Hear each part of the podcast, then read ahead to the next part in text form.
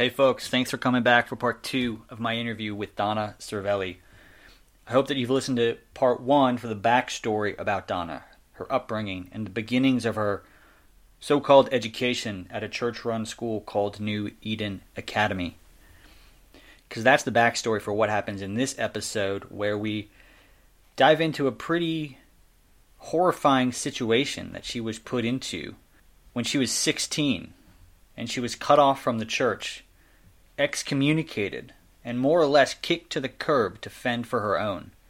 And they didn't even call her parents to tell them about it. That's how much they wanted her to fall off the face of the earth and just disappear.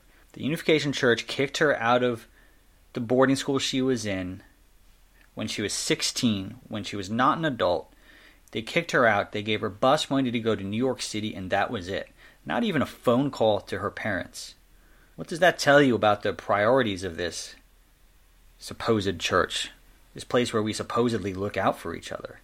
And before we dive in, I just want to clarify a term that's used. So in this episode, uh, we mentioned Hak Ja Han. For those that don't know, Hak Ja Han is Sun Myung Moon's wife. I think it's his second, maybe his third wife. I don't know. It's, de- it's debatable. But she's the one who really stuck with him for most of his life. And she's still alive now. And so when we say Hak Ja Han, we're talking about her. And I think one of the really interesting emotional things that you'll encounter in this interview is this idea that when we were growing up, we were told to put ourselves last, all the time and at all costs. Our emotions were not valid, our needs were to be ignored, they weren't to be trusted, they were to be denied. That's what we were taught.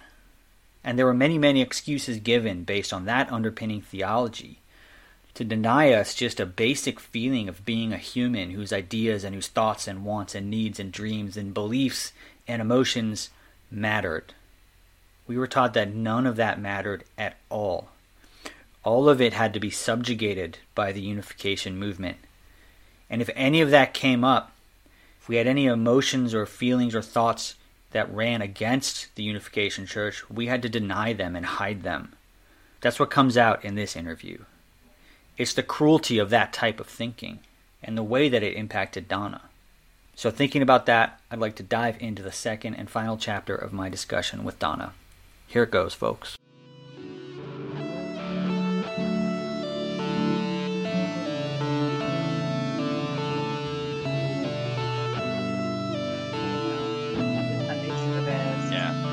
Or you know god forbid you were a girl who talked to boys or you were a boy mm-hmm. who talked to girls yeah. or you know what i mean like god forbid that happened and and i guess that brings me to my story about how i got kicked out uh, as a junior in high school yeah yeah yeah yeah, yeah, i want to I, I, definitely want to ask you about that because i think it's a yeah. fairly well it's fairly I, I, I, don't know how unique it is quite frankly mm-hmm. but mm-hmm. you know for, for me my experience was very much like I mm-hmm. chose I, I, chose to leave. I wasn't. Yeah. I'll let you just say what happened to you, but uh, yeah, yeah. it's just a different. It's a it's it's it, it it's a different experience, yeah. um, and I guess I guess for I, I just want to make it kind of clear to the audience, especially people who might not who might not be aware that the church has a very well it's very it's very very black and white about a lot of things. One of those things is as you were mentioning earlier, like if you're second generation, effectively your purpose in life is to maintain your purity, get blessed within the movement,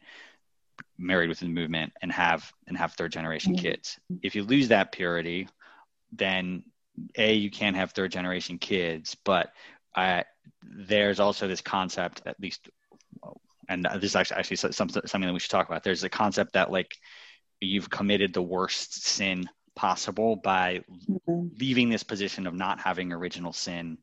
If mm-hmm. you if you have sex outside of the blessing, then you have like lost that position and you are like mm-hmm. the most evil person in the world. So for mm-hmm. me, you know, I just remember being, being told if you fall if you if you have sex outside of the blessing you go to you go to the worst you go to a place in hell that's worse than where Hitler goes. It's worse than where Satan goes, and you are effectively like the lowest of the low, uh, mm-hmm. and sort of the cause and root of all any and all like future evil. And yeah, I mean the thing, thing I think the thing that really stood out to me was this idea of like being worse than Hitler. And yeah, that, that, that, was that was that was a thing. Like if you have yeah. sex, you are worse than Hitler. And I guess just kind of going back to mm-hmm. the analogy earlier, people are still in the movement. Someone was, and you had a friend whose religion taught them that. What would you, what would you honestly, what would you honestly say, say to that? You know, what would you, would you, would you really think that that was a, a, a valid comparison? I mean, Hitler, you know, the Holocaust versus two people doing something that's probably hopefully at least mildly pleasurable for both of them and mm-hmm. probably hasn't hurt anyone and they both agree to it like that doesn't seem equivalent. Those scales don't don't add up. And if if if that's the way you think maybe you should reevaluate the way that you think. Sorry i i i, I just i wanted to kind of make that point about like how just how how this whole organization thinks mm-hmm. and i think it points to it points to kind of the idea that we were talking about earlier about like there is this sort of overall program of indoctrination about just get the mm. kids to do this. This is what we want the kids to do. And everyone, any grown up can tell any kid any story they want just to kind of get them to not have sex. That's basically my my my impression of the entire structure of the organization as it relates to kids is like just make mm. them so scared using any method possible so mm-hmm. that they won't do it. That's, that's that's what the whole the whole thing is there for when it came when it came to us, pretty much. So I, I guess I guess just like with with that in mind, I can you what were you told about you know what would happen if you were to have sex outside of outside of marriage or outside of outside of the blessing? Mm-hmm. So I think for us, I remember it being at Camp Sunrise. Okay. So Camp Sunrise was a church run camp and it would happen every year and there would be workshops and there would be you know there'd be arts and crafts and you can go on the lake and you can row a boat yeah. but mostly there would be workshops and there would yeah. be lectures on the divine principle and you know they would get other older second generation yeah. and you know there was a certain amount of weight to seniority you know yes. because they were they were what was it 36 couples right? Yeah, and that was like yeah. the original members. Yeah. And then, you know, there was like a larger number and a larger number yeah. than 1800. Yeah. It was like 777. And they were all like yeah. uh, significant numbers. Yeah. Significant numbers of, of blessings. Yeah. But if you were a member from the 36 couples that was yeah. very intimate that was very um, senior know? and they, they had a lot of weight yeah. to it and i was I, I never i didn't know if that mm-hmm. was if that's just sort of part of Korean culture or part of the yeah. church that was sort of sort of like hyped up within the church, just this idea of like you have to respect your elders, and it's like it's not just mm-hmm. like elders, but also like people like like in principle, you could be older than someone that mm-hmm. was from that blessing group, but if they were from the from the earlier blessing group, then they were sort of like more holy than you, and you had to listen. Seniority, to them. yeah. like seniority with within the context mm-hmm. of like mm-hmm. being blessed first, yep. basically. I always kind of equated it, and I don't know if this is accurate or, or true, but I always equated it to, you know, so Reverend Moon believes himself to be the second coming of Jesus Christ. So yeah. he's the Messiah. And I always equated those 36 couples to like the original apostles, you know, yes. the 12 apostles. Oh, and the, the church told us that. that that's what, that's what, yeah, yeah that's kind of like what we were told. The original. I remember being told that. Yeah. Yep.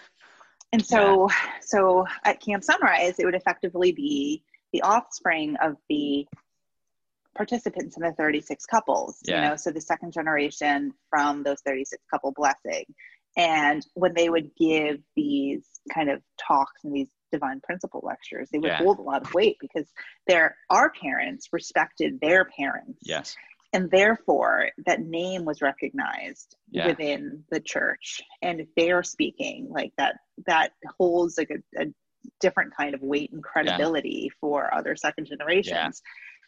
So I remember hearing it at one of those workshops. And I remember, so damon m and who, her. Who, hold on, hold on, hold on. Who, who so da- let's, who's Daemonim? I feel like I'm going to mess this up, but Daemonim, Hak Ja Han's mother, right? I you know what's crazy? I don't even know. And and and and and and the thing that's so crazy about it is like I remember when I was maybe like under 10 years old, like no one ever talked yeah. about Daemonim. It was she, she wasn't a thing. She wasn't a thing. And then all of a sudden I don't know, 10, 15, some, all of a sudden they're like, yeah. there's this woman. She's the most spiritual. She can like she's see like. Like, she's channeling yeah. all these people. And like, we were just supposed to know it. And like, they just kind of referred to her like she had always been there, but she, she definitely wasn't. Like no one had ever, no one had ever talked about her. Mm-hmm. And then all of a mm-hmm. sudden she was a big thing.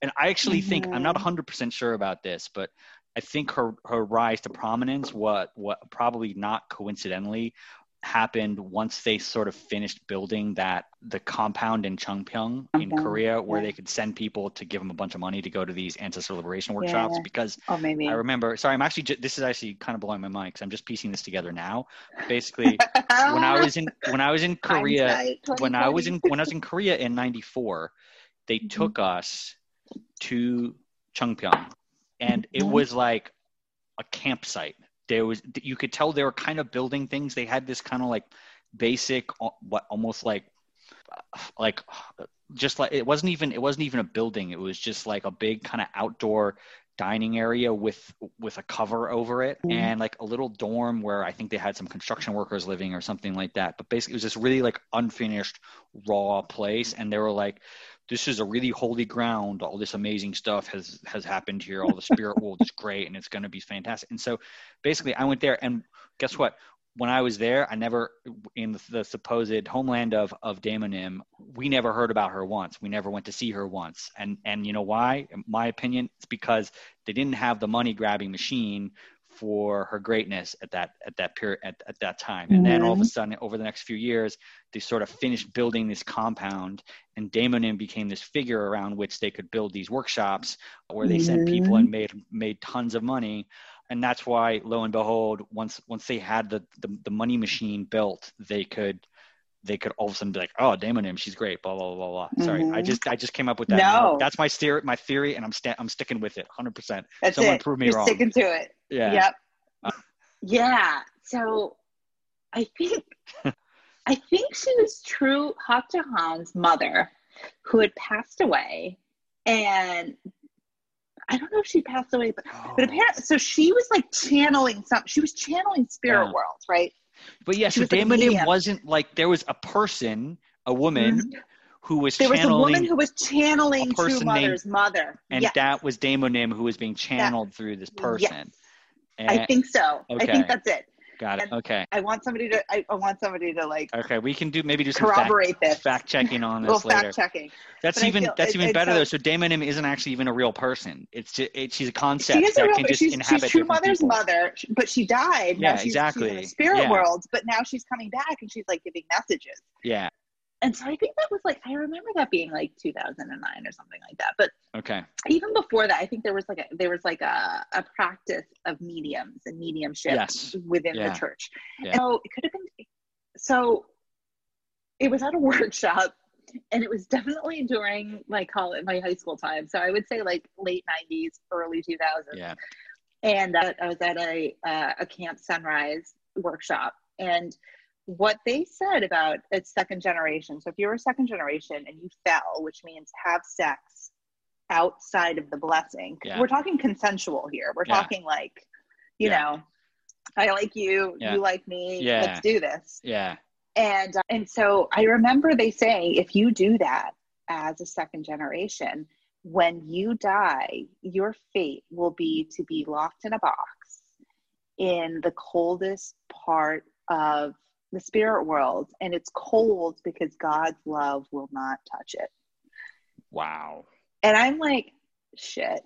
I'm like, okay, don't want to go there. Wow. Yeah. So, regardless of all the things you do in your life, if you are a second generation yeah.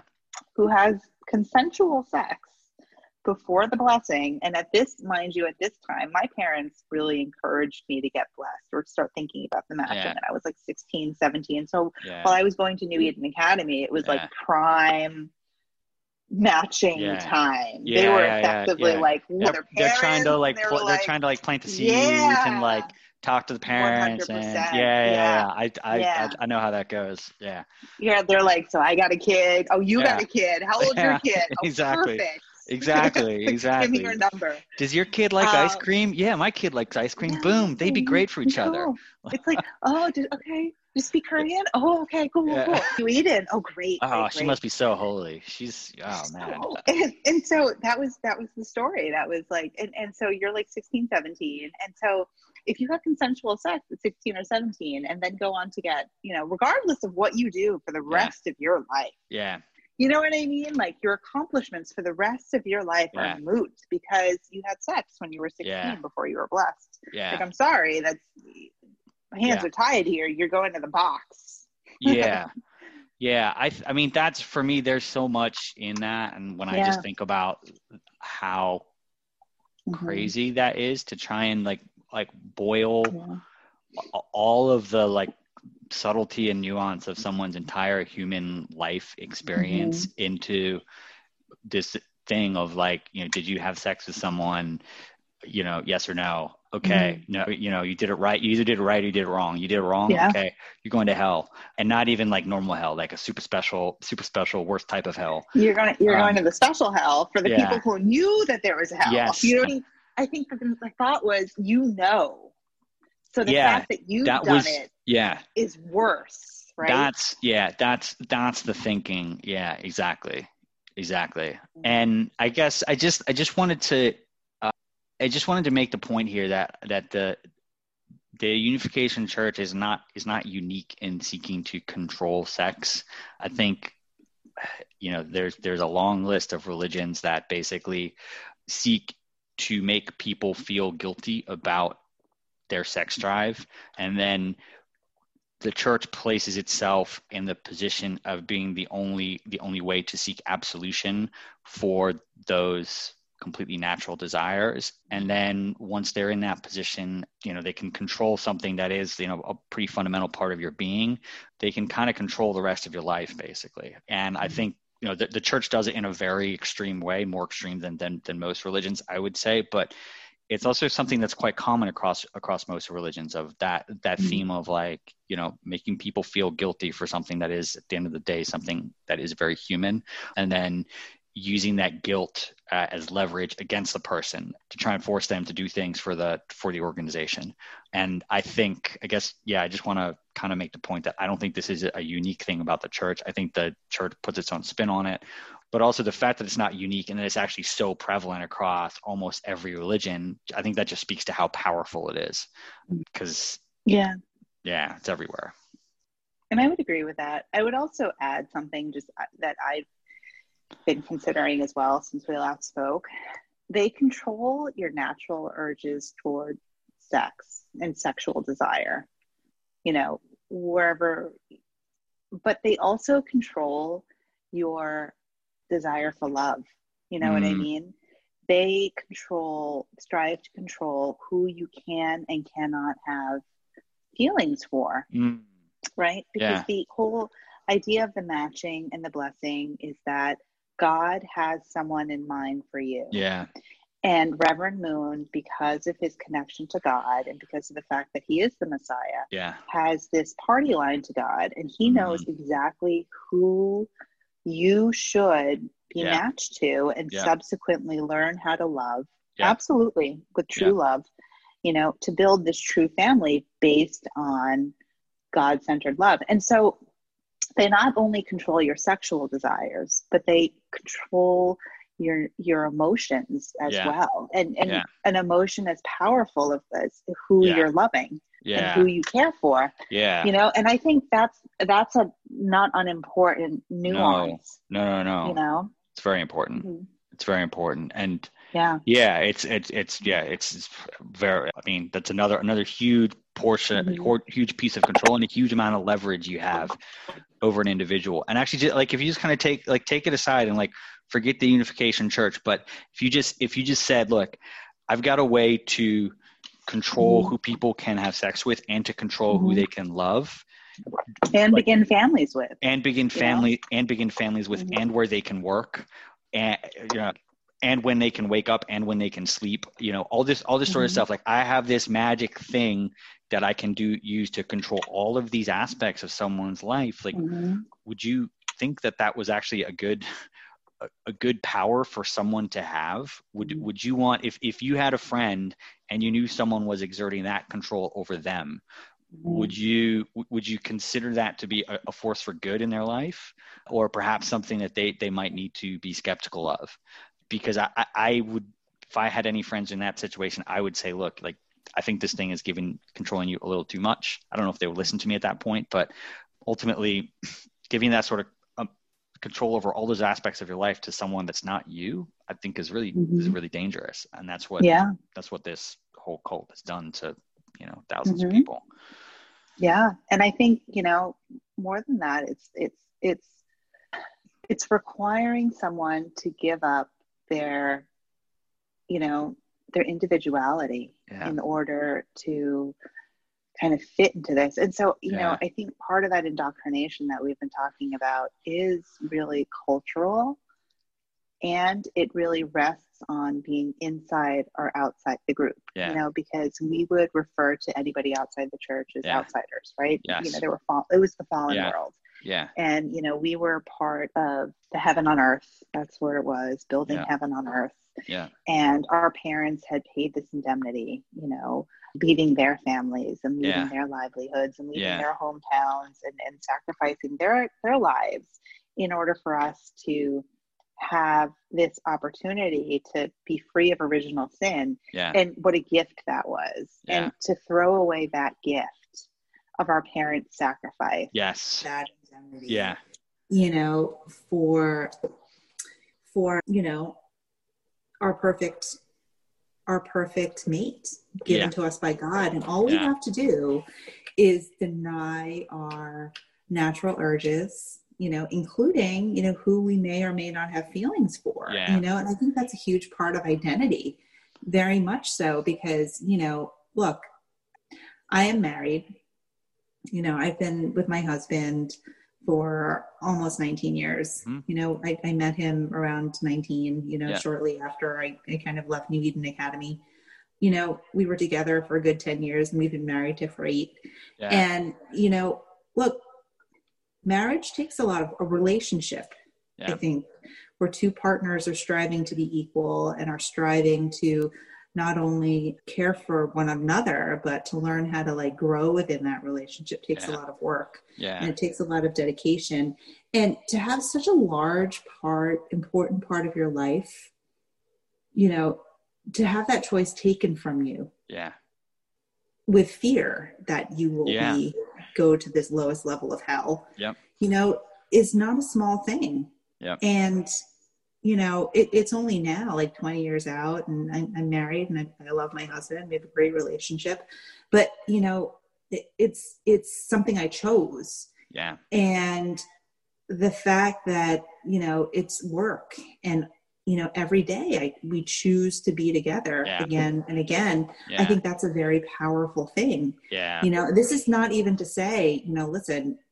you know we're we're heteros we're heterosexual like regular man mm. woman but you know what if you're a person who who doesn't you know what if you're like somebody who enjoy you know who doesn't who likes the opposite sex who yeah. does you know or likes the same sex you know to have that that traditional view of marriage of like you can only love the opposite gender yeah takes away such a large part of like the identity of most humans it's mm. I, I, mm. feel like there's you know there's something powerful to that you know yeah to yeah. say not only am are we going to choose your partner for life we're going to choose your life partner yeah. for you yeah when you're like 18 years old when you're like when you're young yeah. you know you you don't even know yourself very yeah, well yeah exactly but not only that this is the only partner for you yeah like you to to leave this person yeah. would be to kind of like throw away god's gift to you yeah and i don't know it's just a very strange fairy tale to tell yeah kids and yeah you know yeah mm. it's and yeah no i and i think i mean i'm just kind of thinking about my own experience there and i think mm-hmm. that's that that idea of choice and like choosing to be with mm-hmm. someone i think is really powerful and mm-hmm. you know i can i remember when my mm-hmm. ex-wife and i were in the process of splitting one and for for the record we we do we were matched within the context of, of of the church one of the things she said to me was no because of the way we were put together no matter what you say there's no way that I can ever really know if you would have chosen to be with me without without all this other stuff. There's there's no way I can know that this is like your true choice because everything is colored by by this whole this whole you know construct that put us here in the first place. Mm-hmm. And I said I looked at her and I was like, um, I'm, really sorry, but you're right. There, there you know there is nothing I can say that will ever you know sur- surmount the reality of we were we were forced into this. This was not our choice, and yeah, I think that's you know it's I, I mean that that was one of the many epiphanies I had during that during that that that experience, but since then I think it's that whole idea of just you know choosing is is really powerful and, and there's something more powerful about being with someone who's like who's like i choose i choose i could choose my time choose being with anyone and i choose you yeah. and it was no one told me to do that i actually think there's there's there's more power to that mm-hmm. as opposed to you know just people being forced together and forced to like to stick with it for for whatever mm-hmm. reason yeah i think that's very very damaging and there are a lot of relationships of you know people who i don't think are that i don't think they're mm-hmm. great relationships yeah yeah no it's it's tough. And you know it's such it's such a powerful choice that i think you're never allowed to have you know you're taught mm. from a very young age yeah. that you don't have this choice. Yeah. This yeah. is not something that's in the cards for you. And you know i think you know from that it's just a very you know to grow up in that environment of you know the messiah will choose your match and this will be someone god means for you and, and you know from that god knows everything and god mm. loves you and god's going to choose the best person for you mm. and i think what's so interesting in that is that you know you're never allowed to think otherwise yes. and you spend a lot of your life or at least i did i spent a lot of my life you know my formative years trying to wrap my head around that you mm. know in that okay God knows me so well that he will give me my Prince Charming one day. Yeah. Right. Yeah. And I don't have an opportunity, you know, that's yeah. it.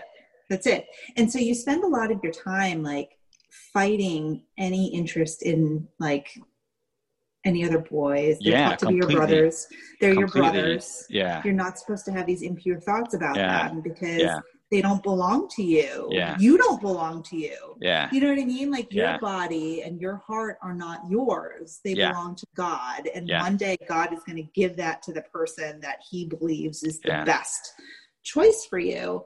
And, you know, as innocent as that sounds, as, as comforting as that may sound to some people that God knows best and God's going to put you with somebody and you're going to be perfectly happy together you know as comforting as that may be to some people it's so it's so disempowering yeah in that you don't know your own heart yeah. you know what i mean like you are not you are too rotten you know what I mean? You yeah. are un- incapable of knowing your of, own heart. Yeah, and incapable of making that decision. Yeah. And actually, I remember, I mm-hmm. remember actually going to one of these workshops in Camp Sunrise. Might have even been the same one that you were at. I don't, I, I don't mm-hmm. know.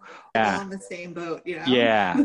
but they would you would they want you had to go through this exercise of envisioning i'm actually closing my eyes now and just remembering mm-hmm. and they they you had to go through this exercise and they you had to close your eyes and envision the person that you disliked the most like they're like imagine like the ugliest girl who, like you know her face is full of pimples and she like they just had this like this like litany that is just this like yeah. long long list of like of like you know pretty unattractive mm-hmm. traits both physical and and you know you know personality wise and they're like okay you need to visualize that person mm-hmm and you need to be okay accepting and you not even just accepting but you need to be enthusiastically embracing the idea mm. of getting matched and married to this person and I, I, remember going through that exercise and like and yeah. creating this like you know caricature of a person yeah. in my head of like okay yeah. I just need to be ready to accept this like terrible bag yeah exactly to yeah. not only accept but like yeah but like love right love. yeah yeah exactly and then and then when you get when you when you when you get into a relationship which uh, that that that has that as a as the bedrock which i've been been through and and, I, and i'm out of i think it just it creates this idea that like you your own wants and desires within the relationship ha- have mm-hmm. to be have to be crushed. Yeah, there, there's yeah. no there's no place in that relationship for you to say, "Hey, this is what I need." This mm-hmm. is you know this is this is what I want out of this. This is what I this is what I need. There's that, that doesn't exist because mm-hmm. the whole the whole indoctrination is about you sacrificing everything to make mm-hmm. that relationship work. Mm-hmm. And I, that's honestly something that, that I'm going through like now is just kind of relearning that now that, you know, that relationship is over. I'm kind of like, you know, out there and trying to like figure that out. What, like, what does, mm-hmm. what do I want in a relationship? What does that, what does that look like? Mm-hmm. And it's great to be able to like ask those questions, but it's also just crazy to think of, you know, the, me and you know thousands of other people that that have spent time in those relationships where they couldn't actually address like mm-hmm. voice like hey this is this is this is what I want. Oh, I'm not happy with this, you know. Mm-hmm. And and if, if something's a deal breaker, you can call it a deal breaker and say, "Peace, I'm out." You know, there's nothing wrong with that. And it's just kind of, I don't know. I just think I just think that there, there's a lot of damage in that in that concept. Yeah. To you know, you you have to anything you want is is is wrong, and you just mm-hmm. you have to just accept accept anything anything that's that's mm-hmm. put put on your plate with with regards to this this spouse i think is just a bad yeah uh, and it's a really relationship you settle you know yeah you settle and you know i just from my own personal experience you know my parents are not well suited to one another mm. and you know in many many ways and that I think those toxic relationship traits that you were just talking about, like what do I want? What do I need? You know, are sacrificed for the sake of just being together. Yeah. Whether that's a healthy relationship or not is yeah. almost irrelevant. Yeah, you know? exactly. It, oh, it is. It's, it is irrelevant. The only thing that matters is is that it stays together. Is that it stays together, and whether it's healthy or not, whether it's you know something positive or negative it's it's it's irrelevant to the conversation as long yeah. as you continue to stay blessed and, yeah. and, have children within that marriage then that's really the only that's really the only checkbox that you know yeah. that box you need to check it's it, that's it and you know and i think when i was going to new eden academy you know that was really it, it was interesting like watching my own parents relationship and their marriage and you know that was normal to me. And that's yeah. that's what i grew up with. And i'm like yeah. why would i think this is this should be anywhere different? Like yeah. clearly they're a blessed family. We're a true family. Yeah. You know we're perfect. I'm a blessed child. You know they follow the messiah. They know they know. Yeah. They're following god's will. And it was very it was like for me like first time i think that I saw something different was when I went to my friends and I, I had a sleepover at my friends, mm. and her parents were so different. Mm. You know, in the effect that they enjoyed each other's company. Yeah. You know, they would laugh, they would joke. Mm-hmm. They they they truly enjoyed being with one another. And, you know, you felt that in the house. Yeah. And you felt the way that the parents and her parents interacted with her and just how like loving and how interested they were in hearing her opinions yeah. you know was i think one of the most striking things. Mm. like oh what did you do today? What did you think about that? Yeah. And, and the fact that she was given choices and that her parents were like, "Oh, of course. Like, why wouldn't we ask you? Yeah, you know what you wanted to do." was just so foreign to me at that wow. point in my life. Yeah. And so I went into New Eden Academy like with that experience, and and so I remember going to school and I was already kind of questioning it. And uh, and so we go into like freshman year, sophomore year, and I was miserable the whole time. Mm. You know, it was, it was not, it was not a positive experience, and I think it was more so not a positive experience because I was going into it, and I had not grown up with church communities. I had not grown okay. up around other second generation. Uh, okay. You know, okay. there was there was a handful. There was maybe one or two here and there, but there wasn't like okay. somebody. There wasn't a community that was very close yeah. to your growing okay. up, and so I went to New Eden. And I'm like, okay, well, you know, it's a bunch of other second generation. They they know in a way that I think, you know, the outside kids who I had been going to elementary and middle school with, they will understand in a way that they, you know, those yeah. kids would not. And so when yeah. I got there, and it, it was just it was just worse. you know what I mean? because we were talking about the indoctrination, and yeah. one of the ways I think that these groups control is through the judgment of others. Yeah, completely. And completely. It's, yeah. Yeah, it's through connection to this in group, out group. Yes. And yeah. if you were even perceived to be part of like considering this out group, yeah. you know, this satanic influence, yeah. Um, then you were immediately judged to be like have fallen influence. And yeah context, I'm pretty sure I walked into my first day of New Eden Academy and in a Metallica t-shirt. It was okay, like nice. I think it was like Ride the Lightning, and it was the album cover, and Amazing. so it was like they must have loved. It. I loved it. They were like, "Wow, kid is the devil." Subsequently, worse because all of it, I was like, I don't know, I was a metalhead, and um, it was the '90s, and yeah. you know, if you played certain records backwards. They were messages from Satan. Of course, yeah. I remember that. Um, so that was it. So like socially, I was like. You know. So did you feel you were just kind of like in- instantly kind of not like outcast, like like like not necessarily outcast, mm-hmm. but kind of like people weren't sure of you. You kind of you had to sort of be uh, they were uh, slightly cautious of you because they thought you were a bit oh, too too outside sure. outsidey for sure. And I feel like, you know, listen, I was an angsty, I was an angsty teenager, just in general, you know what mm-hmm. I mean? Just just for like normal world standards. And I'm yeah. I'm sure going into unification church and especially a unification church school, that's amplified. You yeah, know definitely. I mean? Like definitely.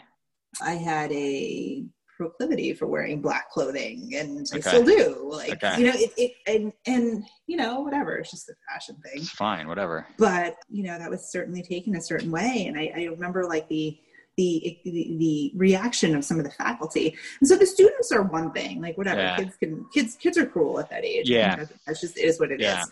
But the faculty, their stance was, you know, this, this girl is she's spiritually compromised. You know, she definitely has an evil spirit world like hanging on to her. That's a great phrase. I haven't heard that one before. Spiritually compromised. wow. Yeah, I like, need to I need to just use that more often. They're just like wow. this chick. She's like wearing black nail polish. I don't know. Her hair's pink. Clearly, clearly Satan has influence mm. over this hmm. one. And so that was it. And so that was like right through the door yeah. freshman year, sophomore year and you know i think to live in that environment where i think not the students are one thing but to have the faculty and the teachers suspicious of you yeah as a child who's like looking for direction and who, who needs you know still some supervision and some yeah. parenting to have the only adults around you suspicious of of, of where you are spiritually yeah. and morally is is another thing and so you know junior high school kind of junior year rolls around and you know i get i get you know those those 16 17 year old hormones kick in and that's it. I, I i'm like attracted to this one person yeah. you know i'm attracted to a boy. Whoa.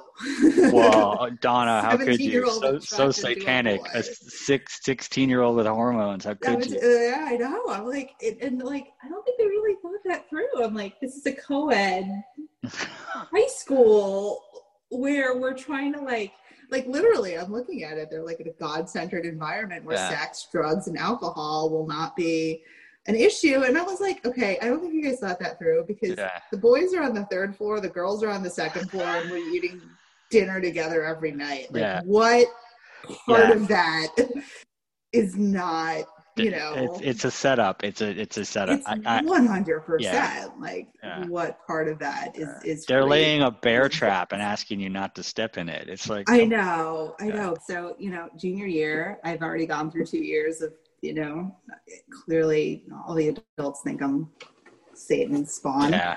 And you know I, I, I start seeing somebody and like that's already hugely problematic you know yeah I mean? because that's a, I, mean, I have emotionally compromised myself yeah. right and i'm i am inappropriately caring for somebody when i should only be i should be saving all of my love and, yeah. and good feelings for my special someone the spouse who god has chosen for me already and uh, you know it's hard to fight those urges i think especially in an environment where the adults already think that you're bad And so anyway, so we we start talking. We're we're talking, and you know, at, at some point during that year, it gets physical. So okay.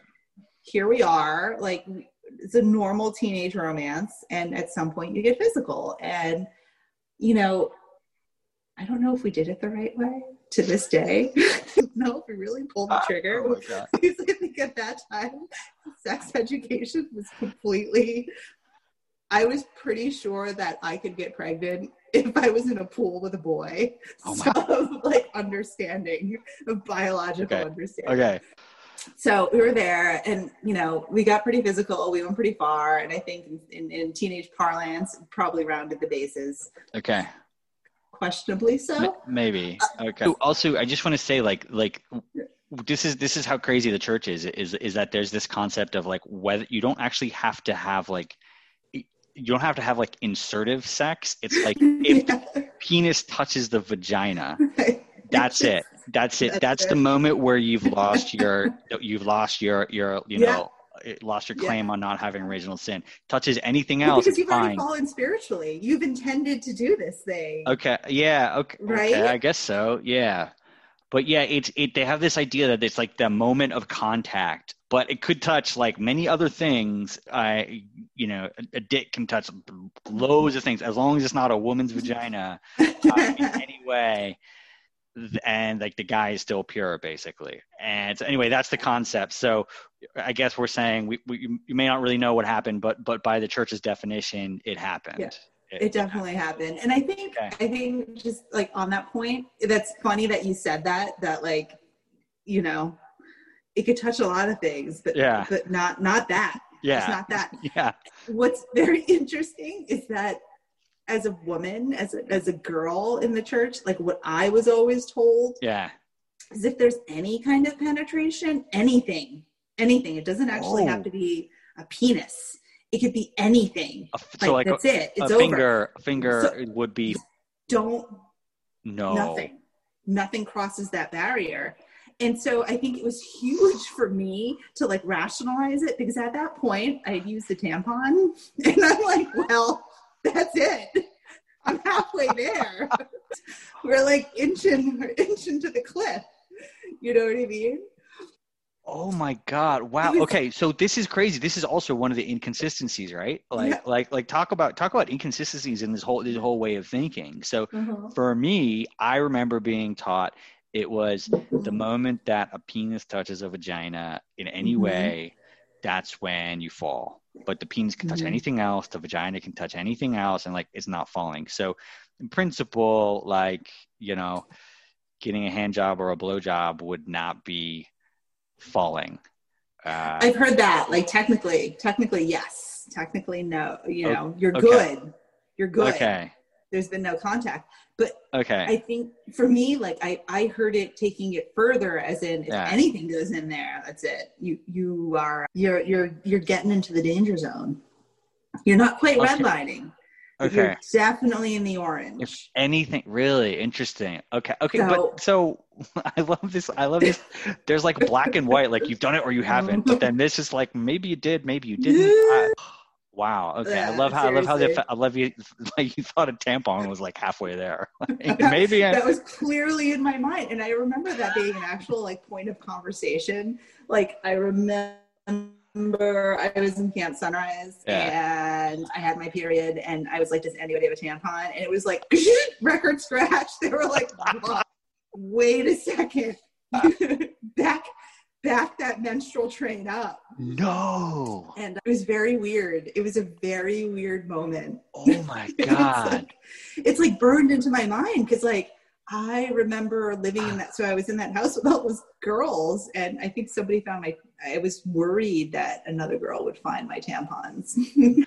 That's horrible. Yeah, I mean, it was very strange. It was very strange. Yeah. Wow. Sorry. I'm but just, now it's fine. Like, digesting that. Like that's no, crazy. because now here I am talking about tampons with a guy that's like yeah. my oh family. Oh my god. yeah. So so we fell. You know, okay. okay. One way or the other, you uh, fell. you fell. We okay. fell. We, okay. That's it. We had we yeah. had some sort of sex. Yeah. Um, consensual. Yeah. Consensual sex. Yeah. Some kind of teenage consensual sex. Yeah.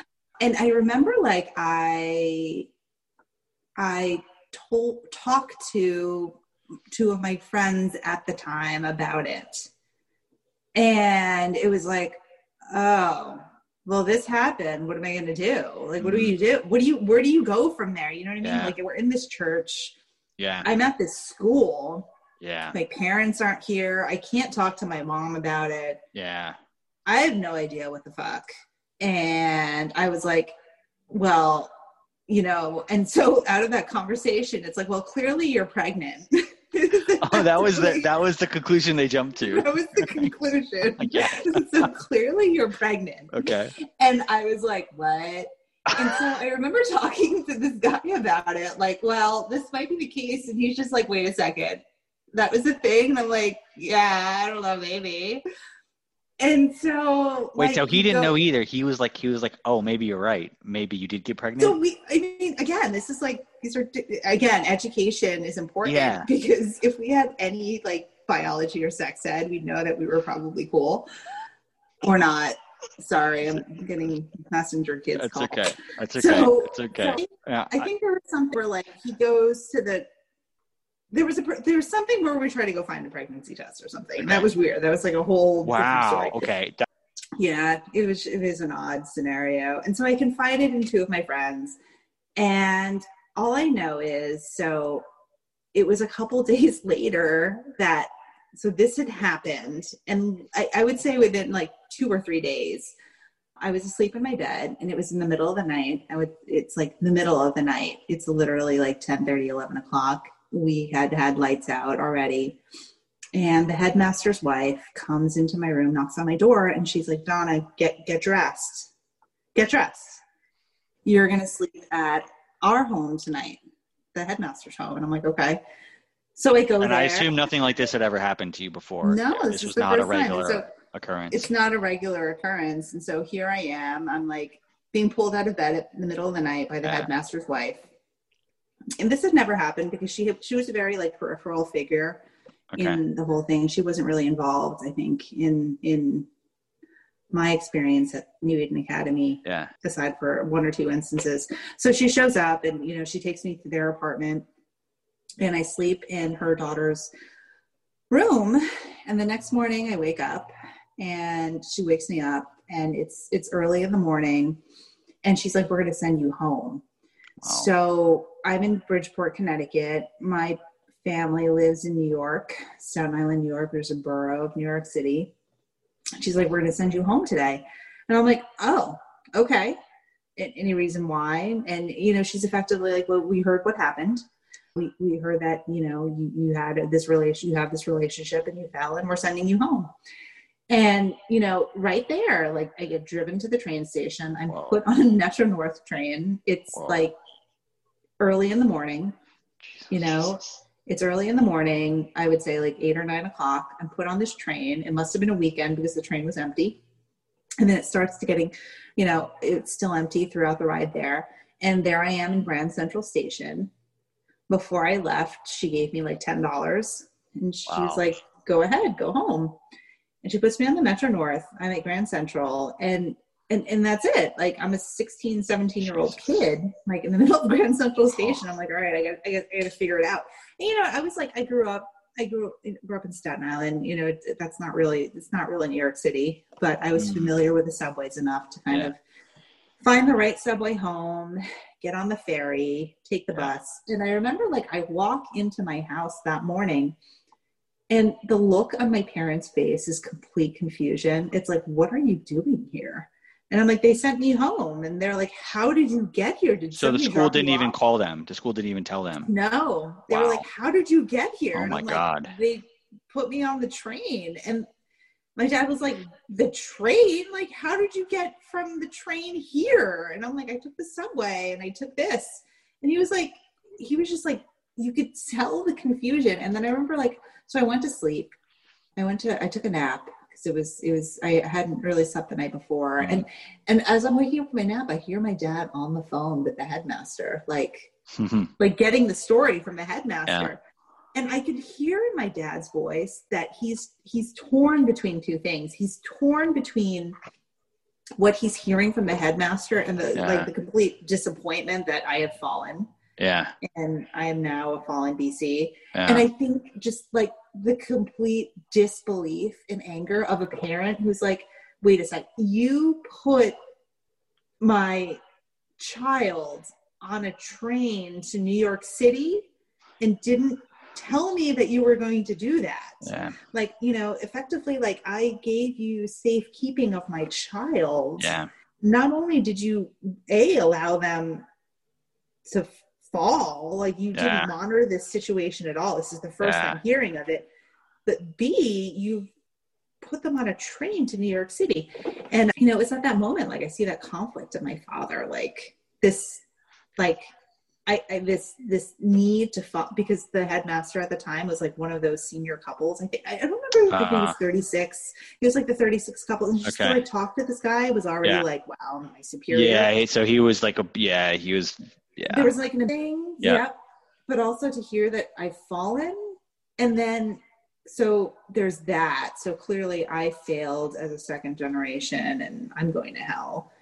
But also, like the, you know this anger as a parent like mm. you, you failed to take care of my kid yeah in so many ways and uh, and it was just weird it was like the first time that i actually like remember my dad like ever thinking ever hearing my dad being like somewhat concerned for my safety you mm. know because it was wow. like there was a history there was I mean, basically like yeah. a long history of like complete negligence of negligence yeah emotional i mean this is that's a pretty big thing i mean like i i would was, be concerned if i if, it was the first time i heard him yeah. angry like and, yeah. Uh, in, in a way like but he was very disappointed and and so i remember like i never got to i never went back to school like that okay. was it I wow was, so they just just cut you off instantly done gone wow. done but it was odd though because the person that the, the guy like was allowed to stay.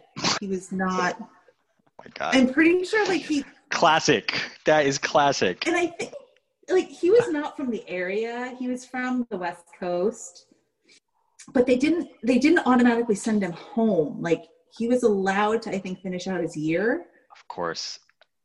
Yeah Oh, and that I'm just only... that tells you everything you that just tells you everything you need to know. I mean, talking about double standards. Yeah. And yeah, man, I'm I'm shocked. I mean, there's so much shocking about that story, but that that last bit of like after all that, like yeah. they're willing to put you through that, like uh, you know.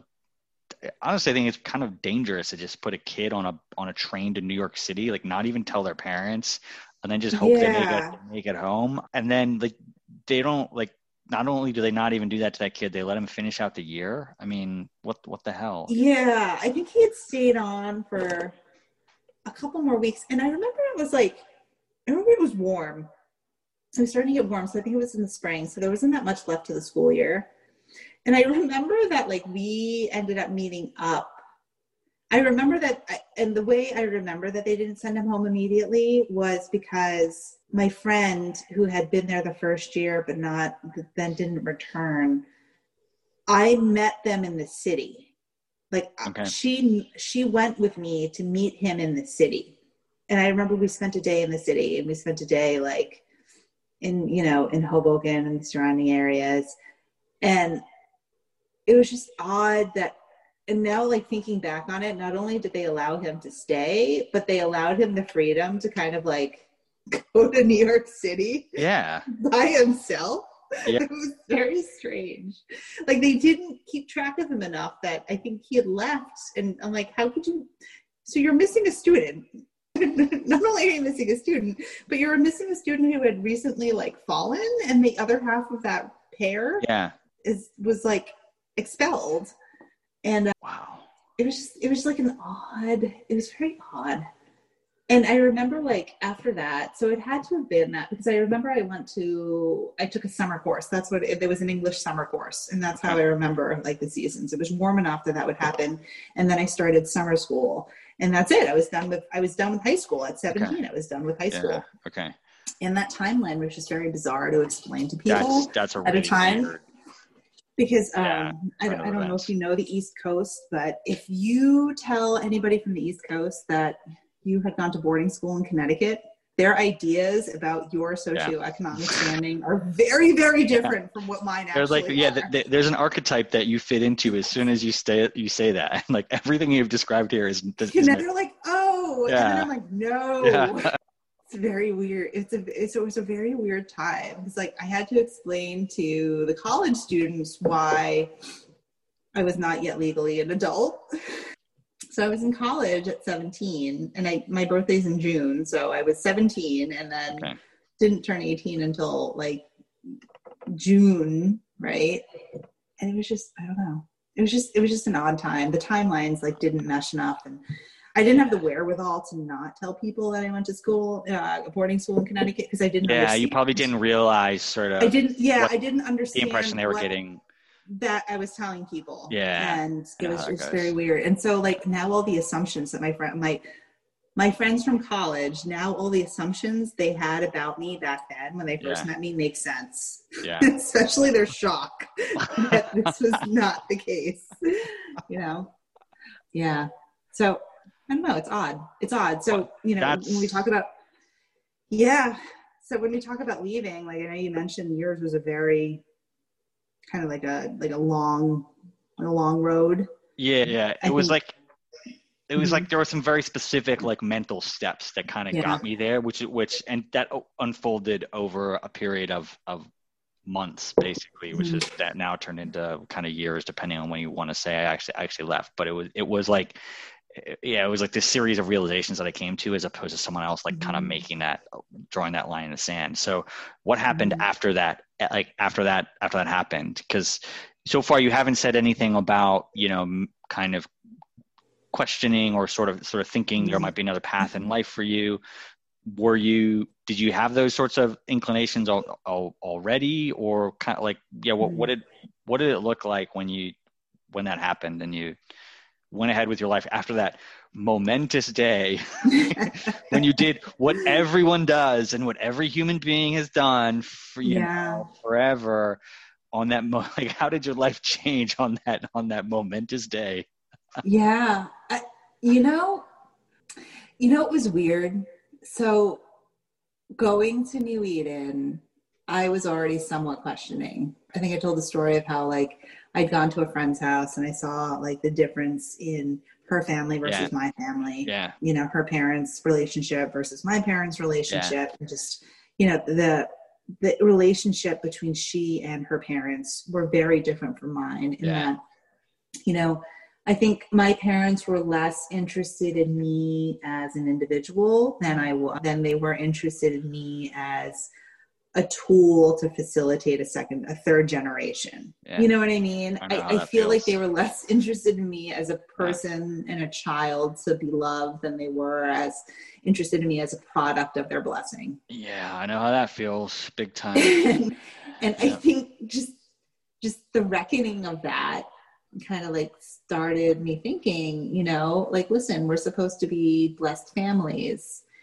and what does that mean? There was no tangible, I think, guidance on what a true family is supposed to look like. Mm. And there's all this talk about absolute love and absolute faith and yeah. absolute obedience and true love and you know what that how amazing that'll feel when you finally get matched and blessed yeah. and experience it for yourself and you know it, it was so interesting that it wasn't until like i was 16 you know 14 15 16 getting ready to maybe like go to this matching myself that I began really looking at my parents' relationship and saying, you know, that's not if that is what a true family blessing looks like, then no, thank you. Yeah.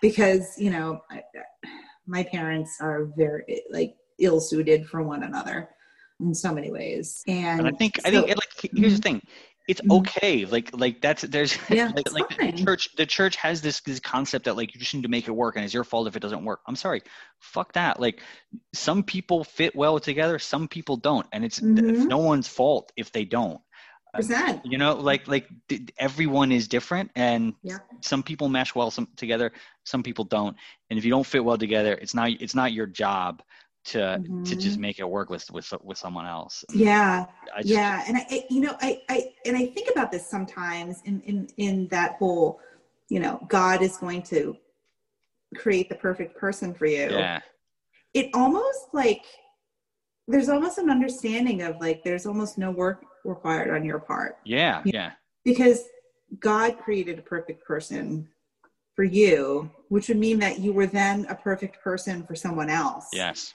and so there's no need for growth or personal yeah. development or any yeah. kind of like you know bettering of yourself yeah. or improvement because you're already yeah. you're already who that person needs you know what i mean yeah and exactly i think my parents relationship suffered from that in that you know my mom was you know she kind of stopped at, mm. at a certain point and you know my I feel like, you know, there was no work put into the relationship, yeah. which I don't, didn't really understand until now when I am married. Mm. And it's so much work. It, mm. it, it, but the good, but, but like I said, every morning I wake up and I choose to be with my husband yeah. and I, I choose to be together. And so when we fight, it's with, or when we argue, it's with a need to do it productively yeah. in that how do we solve this problem so we can move forward yeah you know how can i support you so that we can get better yeah. and uh, you know just being taught that you're perfect and the person you're going to marry is perfect for you you know i yeah. feel like it, it, stunts you it creates a really it creates mm-hmm. a really perverse dynamic so mm-hmm. you're on the one hand you're told okay your needs are not there's no place for you to express your needs mm-hmm. in a relationship mm-hmm. and also you're completely perfect for this other person so and therefore like you say you don't need to put in you don't need to put in the work into yeah. the in, into the relationship the, the, relationship and and therefore like if someone comes you put those together and basically like if someone comes to you and says hey i need this out of the relationship mm-hmm. like they're or i'd like us to work on this or something like that they they're kind of like in the in the wrong for mm-hmm. just for bringing it up because you're yeah. perfect you're, yeah. you're you're perfect and that person just needs to accept it but, and by virtue of them just bringing up something it it, it kind of it, it it it goes against the very ethos of the foundation of that relationship. Mm-hmm. So I, I just I feel like yeah, relationships with that as the bedrock are just like fraught with yeah with peril basically because yeah, it, it's like hi, I love you, you're perfect, now change. Yeah. it's like what? yeah, exactly. Exactly. Yeah. yeah. So so I guess going back to yeah. so going into New Eden Academy, yeah. I, I had that in the back of my mind. Yeah. And then layered on top of that, like I thought that I had this idea of other blessed children. I'm like, clearly I am not a perfect blessed child because yeah. you know, I'm having these thoughts of yeah. my parents you know i'm i'm i'm, tra- I'm transposing you know my parents and other people's parents and other people's parents are maybe a little better than my parents yeah. who are perfect. And so i'm already going into it with that. And i think you know over my years at new eden i'm like there's just things that are just not sitting well with me. I think one is how you know the way that the adults treated me immediately and I, I felt like I was written off. Yeah. That they kind of saw me as this dark horse. And, you know, when I so desperately needed direction and a mentor, and for some adults to kind of like, you know, just give me some direction yeah. or just somebody to talk to that wasn't there yeah. And you know, you know, whatever. It's it, it it kind of led me to where I am now, so I'm not totally ungrateful for it. You know what mm-hmm. I mean? But I feel like once that happened, so so it was the day, it was the morning after the act mm. of falling. I woke up and the sun was still shining. And I went downstairs, and at this point, nobody know, knew except for the guy. Yeah. And uh, I was fine it shown. I went downstairs. What? I don't believe you. I I felt perfectly fine. Nobody else knew. Nobody else could sense it. I went to Hoon Dok I was like, well, seriously, something's gonna happen. Nothing happened. I went through an entire day of classes. I went to dinner. Nothing. Not, nothing about me had changed yeah. other than the fact that I did this thing that I wasn't supposed to do. Yeah. And honestly, the worst thing that I could possibly do in the world, I had done. Yeah. I was perfectly fine. I was mm. totally fine. I was like, that's it. That's it. Yeah. This, this, this is it. This is this what is, the big deal was was about. This is the big deal. Yeah. And I was I was so annoyed. I was like, can't I get? I don't know. Like thunder. Like what I was really disappointed. And you know, and honestly, the worst thing that happened was that happened to me was not from the spirit world. It wasn't from God. It wasn't from my ancestors. It wasn't my mm-hmm. lineage being disappointed. It mm-hmm. was the headmaster's wife who I had rarely seen mm. sending me home. And that's it. That yeah. was the worst thing that happened. Yeah. It was the worst thing that happened. And you know, honestly, and then I kept I kept living my life and mm. my life was not my life was not terrible. I mean, in the grand scheme of things, in that moment, it was it was pretty earth shattering because I think I lost a lot of friends, a lot of yeah. the, the, people I'd gone to school with kind of yeah. stopped talking to me. And so they did all. Just, did they mm-hmm. most mostly just kind of shut cut me off? Yeah, I think yeah. I, I think it was mostly just cut off.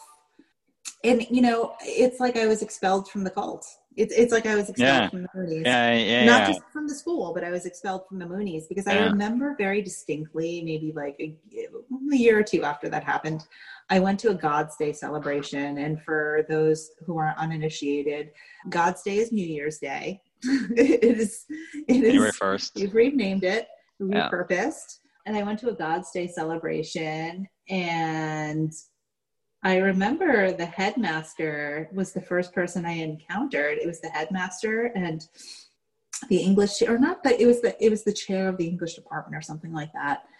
And they were the first two adults that I, I encountered, and it was basically like, "What are you doing here?" Mm. Like, you know, I walk into this New York hotel, which is a church-owned property. Yeah. It's a it's a pretty big hotel at the yeah. time. It was a church-owned property. It's a big hotel right outside of Penn Station. Yeah, it's like I used to live there when I was a kid. No way. yes. What years? Oh, I don't remember. I had to have been like three or four. Yeah. Okay. It was early days for me. I was there like mm-hmm. 81 to like 85. Um, yeah. So we probably so, overlapped because I was, I'm born wow. in 83. Okay. So oh yeah, we, we must have overlapped. Okay. We definitely overlapped somehow. Okay. Okay. All right. Interesting. Um, okay. All right. Sorry. Continue. so, continue. God's day. God's yeah, day. I walk in and they're like, "What are you doing here?" And I'm like, I'm going to God's Day. And they're like, and it was just like they were flabbergasted. They were almost like, you're not supposed to be here. Yeah. You know? Like, don't you and know you're excommunicated? Don't you know you're, no, you're out? You're yeah. Out. And you know, this was before I think. I think now they do like forgiveness ceremonies. Yeah, I've heard. I've second heard generation. Yeah. Who, like, I went to one. Yeah, which was really funny. Oh wow! they, they play a, a, lot of bad alt rock, a lot of Hoobastank. Don't recommend. what?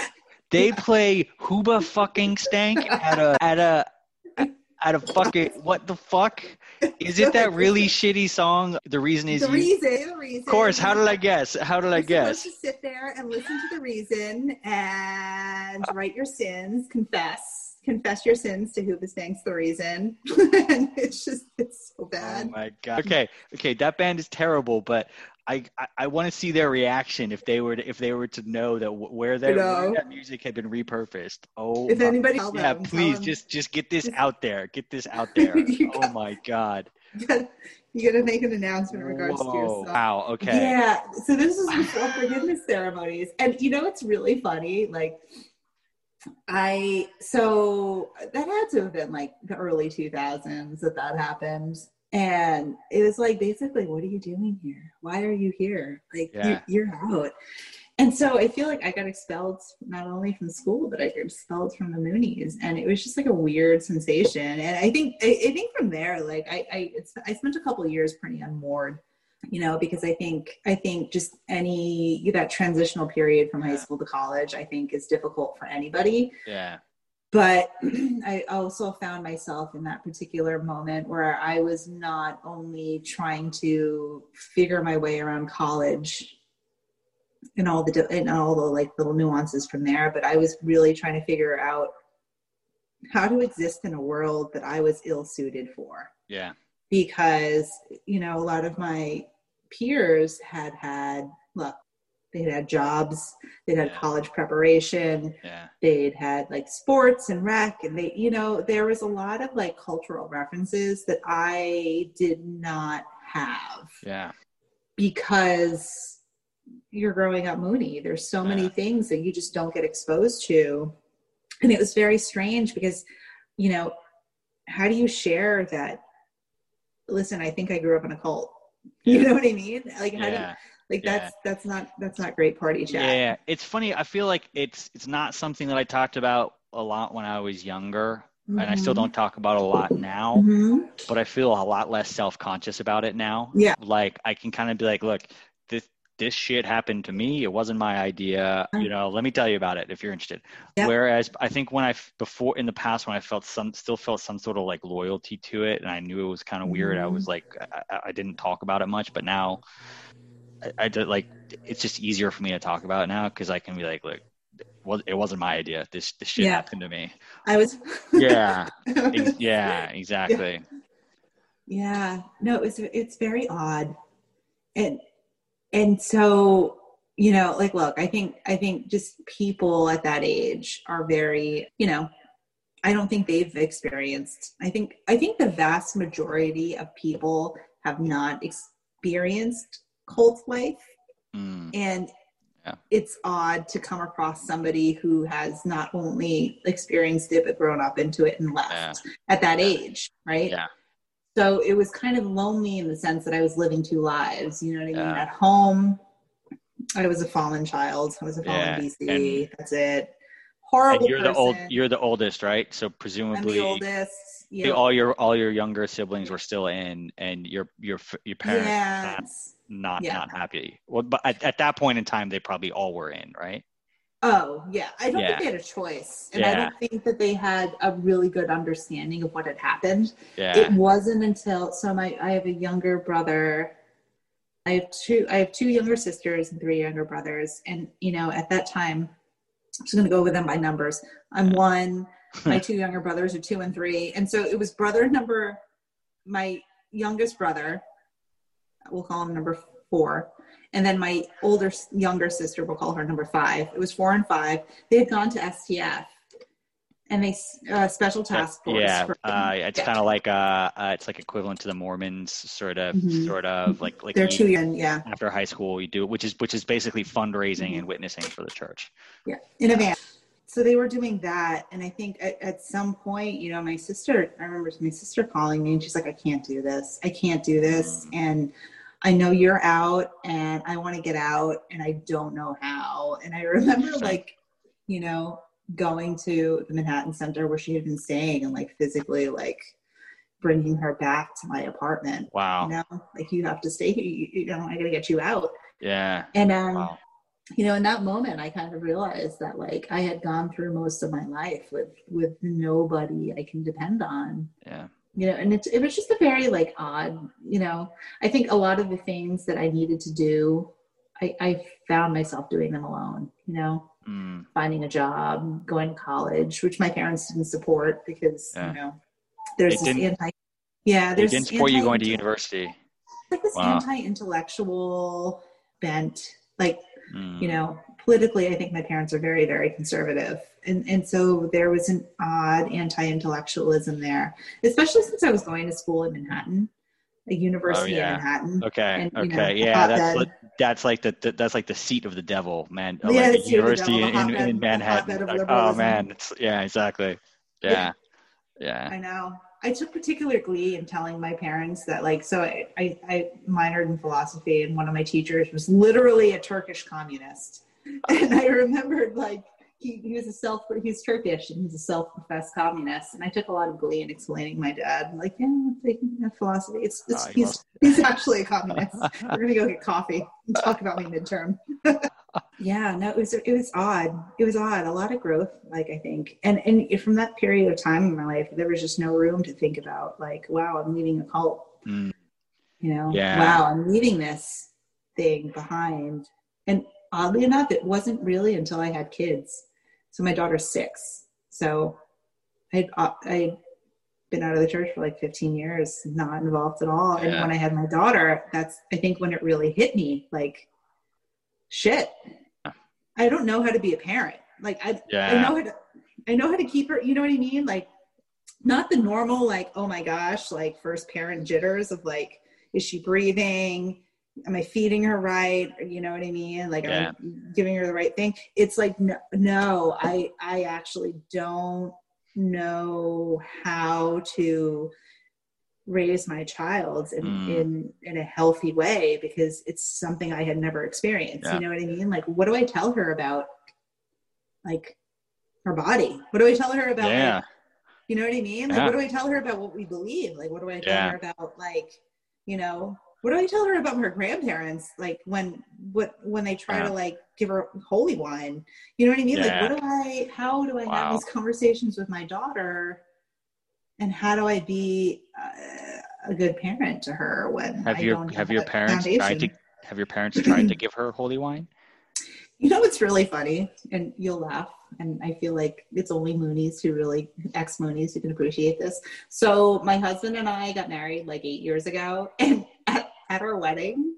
So the priest who married us was one of those Catholic priests who like joined the church and, and you know, part of their interfaith movement. Yeah. And he okay. married us. And I think my dad paid him to like slip holy wine into the ceremony. Oh my God. That's classic. Really that's such a that's such a classic Moonie thing. Like just give them give them give them the substance. Like like trick them into taking it because it'll be good for them in the spirit world. Like uh, I'm sorry, yes. I hate that. Like that whole that whole mentality of like the ends justify the means no matter yeah. what. And like I've seen that abused to such great degrees. But yeah. anyway but it's yeah sorry continue. It's no it was it was so weird. So my parents have not tried to give them holy wine but i know that my dad will come to the house when he visits. He'll try to talk to her about like the messiah. You know what i oh, mean? Oh, wow. and she's six. She has no idea. Like she like wow. we listen we listen to this podcast called Greeking Out and it tells stories about greek gods and goddesses oh, and cool. quite honestly that's the only exposure she has to like yeah. higher powers yeah she, know? and she understands zeus uh. and she understands that you know there is there might be a bigger power but you know what we can control is what we do in our lives mm. and we need to make sure that you know we, we we be nice to people and we respect people and you know and uh, you know that's i think i think it's i think that's i think that's the part where i'm really sitting down and really coming to terms with the fact that listen i was raised in a cult i left it when i was a teenager i had never really had time or space to really process that yeah. until I became a parent. And all of a sudden, I'm in charge of another human to teach them like how to how to be a per how do you you know how do you teach somebody to make their own choices when you were never taught how to do that? You know what i mean? Yeah. Yeah big time. Yeah. and i feel the same thing with my son. Like they're pretty much mm-hmm. every day i'm like whoa mm-hmm. I, this is this is new for me. And like probably most parents like most kids would have like kind of felt with things similarly with mm-hmm. their parents but mm-hmm. for me i'm like well there's a whole new there's a whole new ball game i just gotta you know yeah yeah it's like i'm starting from scratch almost. Yeah yeah. And you know i think a lot of it is like i find myself parenting myself at the same time i'm parenting my child. You know like i my I know the experience for a lot of other second generations where their parents were not, you know, around and that they had mission work or yeah. some of them were dropped off at, you know, uh, like Jacob's house, I think was yeah. a place where it was a nursery and your parents would leave you and sometimes for extended periods of time. Yeah. You know, like we're talking like months, years. Yeah. Not like a couple hours or days. Yeah. You know, and I remember like my my dad was very hands off like my, my dad was like either working or he was going on mission missionary things yeah like conferences and workshops and things like that. And and it's very strange. It's like it's it's odd because like I, I find myself jealous of my children in certain aspects because you know I, I teach her i try to teach both of them that look it's your body. You know it's your body. You have control over it. You know yeah. what i mean? Like yeah. you can you can decide what you want to do with it but here are some ground rules let you know. Yeah. Don't let anybody else touch you unless you give them permission. Yeah. And especially you know don't let anybody touch you period. Yeah. and then we'll have that unless you yeah. give them permission yeah. later on. later on. Don't touch anybody unless they give you permission. And you know it's very different from that whole like your body belongs to yeah. stranger yeah i think and that's actually something that we probably don't have time to to dive into mm-hmm. it yeah. dive into it right now but just this whole concept that the church has of literally your sexual organ does not belong to you no. it belongs yeah. it belongs to your your future spouse and i think that's super duper damaging if you think mm-hmm. about what like all the ramifications about that like your own it's basically telling you like deep down your your own happiness has nothing to do with you it has it it's something that can, that can only be fulfilled by someone else uh, mm-hmm. and, and you don't have any agency in that at, at all yeah. i think it's really it's, it's a really deeply disturbing portion of the mm-hmm. theology that yeah i think uh, it's not something i would ever teach my kid that's yeah like living for the sake of others you know yeah. and like that was one thing that was always hammered into my head like live for the sake of others and you know think about what others needs. But when you tell somebody a child that what you're effectively teaching is them is put yourself last. Yes.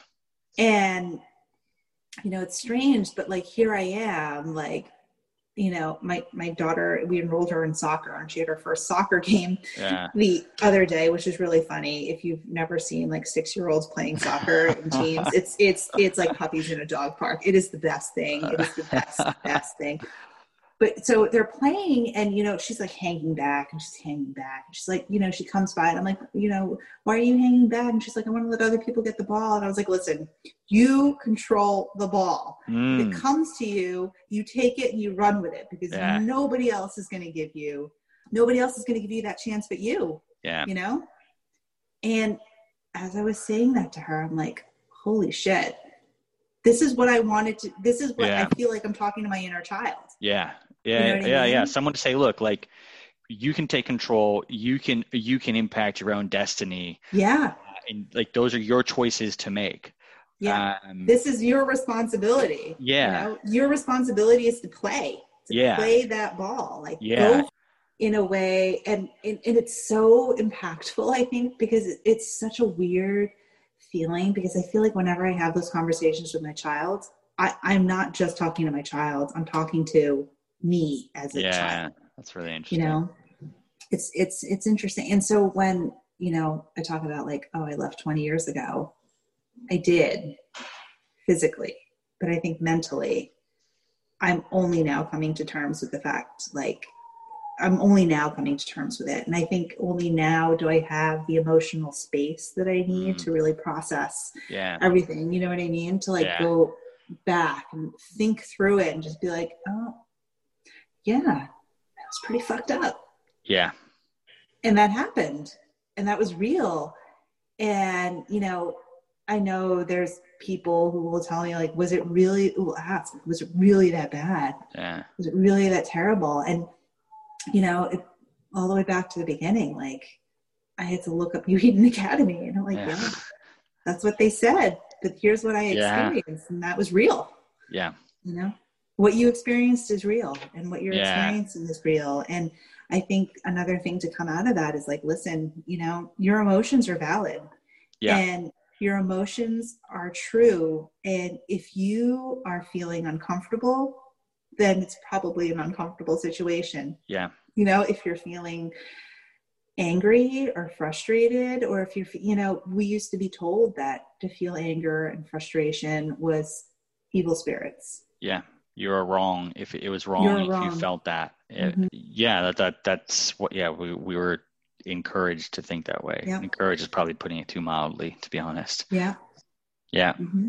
put away your uncertainty and i think what i would tell anybody who's like questioning is continue to do that and listen, if you feel uncertain, if you feel that doubt, there's a kernel of truth that's trying yeah. to come out. And I yeah. would follow that string as far as it would take you. Yeah. Follow that nugget because look, if you're uncomfortable, it means there's something wrong, you know? And if there's something yeah. wrong, it means that there's something that can be fixed. You just need to chase it and go after it. Yeah. You know? Yeah, I think that's that's a really that's a really powerful powerful mm-hmm. concept of like if you know your your your gut sense that your your gut is there for a reason mm-hmm. uh, and actually even if you still believe in in everything that the unification church says mm-hmm. they also say say they have this concept of you have this like original nature that's like yeah. god's original nature yeah. within you if you believe that if you believe in that then it also follows that those little points of intuition and your gut set telling you sense telling you something may, may not be right here that is part of that original nature. Mm-hmm. and so it, even you know if you still believe in that then think about that. That that doubt is part of is part of that. That's that's you. Mm-hmm. that's that's mm-hmm. that's you. And it's a good part of you that is, mm-hmm. that is questioning. Yeah. Follow it. Follow it and see where it leads. And you know I, I don't say to do it blindly because honestly I, I would say that you know i think i think my parents were well intentioned and i think yeah. they got wrapped swept up into something and they got yeah. swept up into a feeling of belonging yeah but i think that feeling of belonging overshadowed and that need for belonging overshadowed a lot of uncomfortable truths that they're willing to sweep aside to chase that feeling of yeah inclusiveness and belonging and you know and i guess i guess what i'd want to say is like look the the biggest reward that you will find on the other side of those questions is yourself. Yeah. You know you will find your you will find who you really are. And i think a lot of that gets lost that person who you're meant to become and that person who you're supposed to be is you know oftentimes subsumed by that perfect person they hope you you know they want you to believe you are. Yeah. right? Yeah. that that identity that they've given to you that second generation that that perfect person yeah. that you know and and that's that could be a facet of it but that's not all of who you are mm. you know just like just like i fell i had sex and yeah and yeah i guess if that's the worst thing that i'm going to do in my life amazing yeah and i guess you know I, would, I, mean? I would i would i would ask i would ask anyone who's listening to this mm-hmm. Who is still in the church mm-hmm. and has heard everything that you've explained ask yourself this is is donna worse than hitler mm-hmm. because i'm pr- like literally like like genuinely ask yourself that question and you know just just think about that because if you mm-hmm. believe in the church then everything that you've just heard over the last two and a half hours from this person would you know if you believe in the church you have to also believe that that she is has committed sins greater than hitler. Mm-hmm. yeah. just think about that. Think, think about that and answer just you know let, let that let that question hang there you know, and you know, I, I, I caveat: I have not killed anyone. I okay. pay my taxes. I guess that's the thing. No one really knows what you, what you, you maybe, you know, maybe you are a serial killer. I'm not a serial killer. um, but um, I'm not going to jail. I'm not a felon. You know what I mean? I, yeah. I have had sex outside yeah. of marriage. I know, right? And I, I guess that's that's why I want to have these conversations, just to like add, yeah. allow people to express the nuance of their experiences. Yeah within the organization, but also to allow people within the organization to mm-hmm. to hear to hear what it's like and actually and actually just kind of like open the eyes of like oh act, you know Donna did a very human thing, a very natural human thing. She wasn't mm-hmm. hit by lightning the next mm-hmm. day. She, on the surface of it, seems to have lived a pretty decent life in the in the ensuing mm-hmm. 20 years mm-hmm. and is objectively not an evil person i'm just i'm hoping that there's value in, in just in in hearing that story. Because as we were you know, as we were kind of alluding to earlier for people that are in the church like like once someone leaves they're gone. And those those mm-hmm. stories you kind of you lose those stories uh, you mm-hmm. lose access to those stories. And i'm really it's really awesome that you were able to help your sister when she was thinking of, of leaving. But when i was leaving i didn't have anyone that i could that i could turn to because anyone who, who had left was was banished. Yeah. So yeah i guess ultimately i'm hoping like this conversation can help to sort help people to like shortcut that mm-hmm. that cycle by you know shedding light on everything that we've that we've spoken about. Yeah.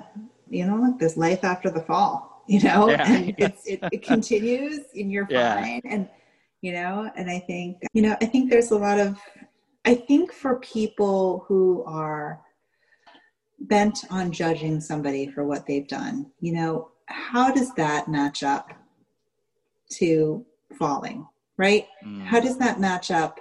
How does sustaining judgment for somebody, you know, what does that do to your moral fiber? Is I mm. think I think what it is, you know, and if you're truly living for the sake of others, like what does that mean to you? You know, and what does that living mean? Does that mean giving all your material wealth?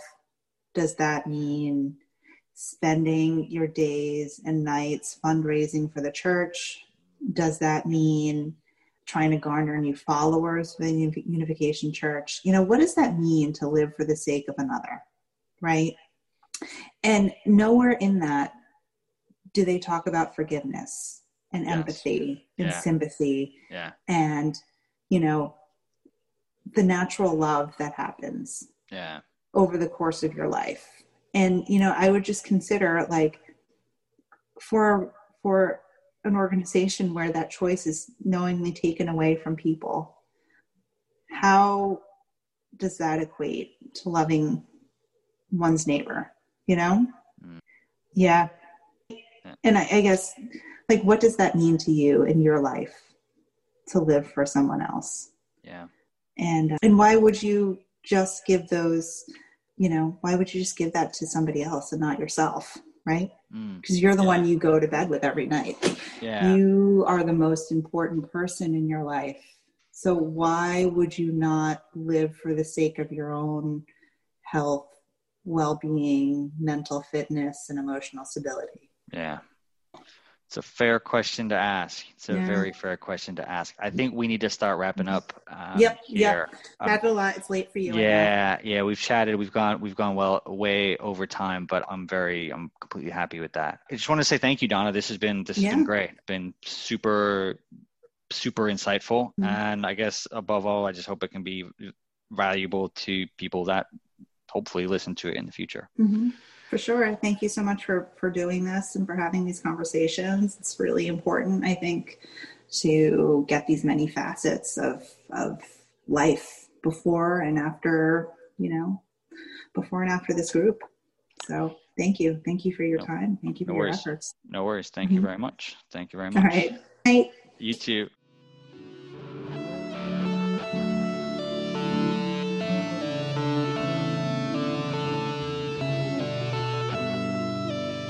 Honestly, Donna, my hat's off to you. For turning your life into what anyone would look at and think, this this person's done a pretty solid job here. You know, what the church did to you was fucked up. And I hope some of those fuckers are listening now and they hear it and they can hear how fucked up it is to kick a teenager out on the street. Because there's no excuse for that. But yeah, Donna, just going back to that, you fucking should be proud of yourself for rising above the bullshit that you were born with and proving those fuckers wrong. How good is your relationship now with your husband and your family compared to some of the people that are still in the church who claim that they have ideal relationships simply by virtue of being in the church but aren't putting in any work to make those relationships good and actually have terrible, horrible, soul suckingly, crushingly bad relationships. And they sit on their high horse and think they're perfect just because they're part of this movement and they don't even have to fucking try in their relationships. No, you have to try every fucking day. And you have to choose every fucking day. And that's what Don is doing, and that's what real love is. Real love is not about abdicating the choice of who you're going to be with to some movement. Real love is about choosing every day who you're going to be with and re upping every day, coming back to the table and throwing your chips down and saying, I'm still in this game and making it work for that reason because you choose, not because someone else chose for you. I also want to say, on a slightly different note, that Hooba fucking stank? Are you fucking kidding me? Perhaps the Unification Church's greatest crime is horrible taste in music. Oh my god. For people that don't know, uh, Hoobastank is like Nickelback with eyeliner. They are terrible. And if you're in that band, I'm really sorry that I don't like your music. But if somehow you hear this and you want to get involved and maybe get the Unification Church to stop misusing your music, who knows? Maybe you can change my mind about it. Thank you for sticking with me for the first two episodes of Falling Out. I've got plenty more interviews coming up exploring a lot more of these issues and some more brand new ones. If you have any feedback or if you want to get involved, I'd love to hear from you. To contact me, please hit me up on Twitter at fallingoutpod or on the web at fallingoutpod.com. Thanks, guys. Stay safe.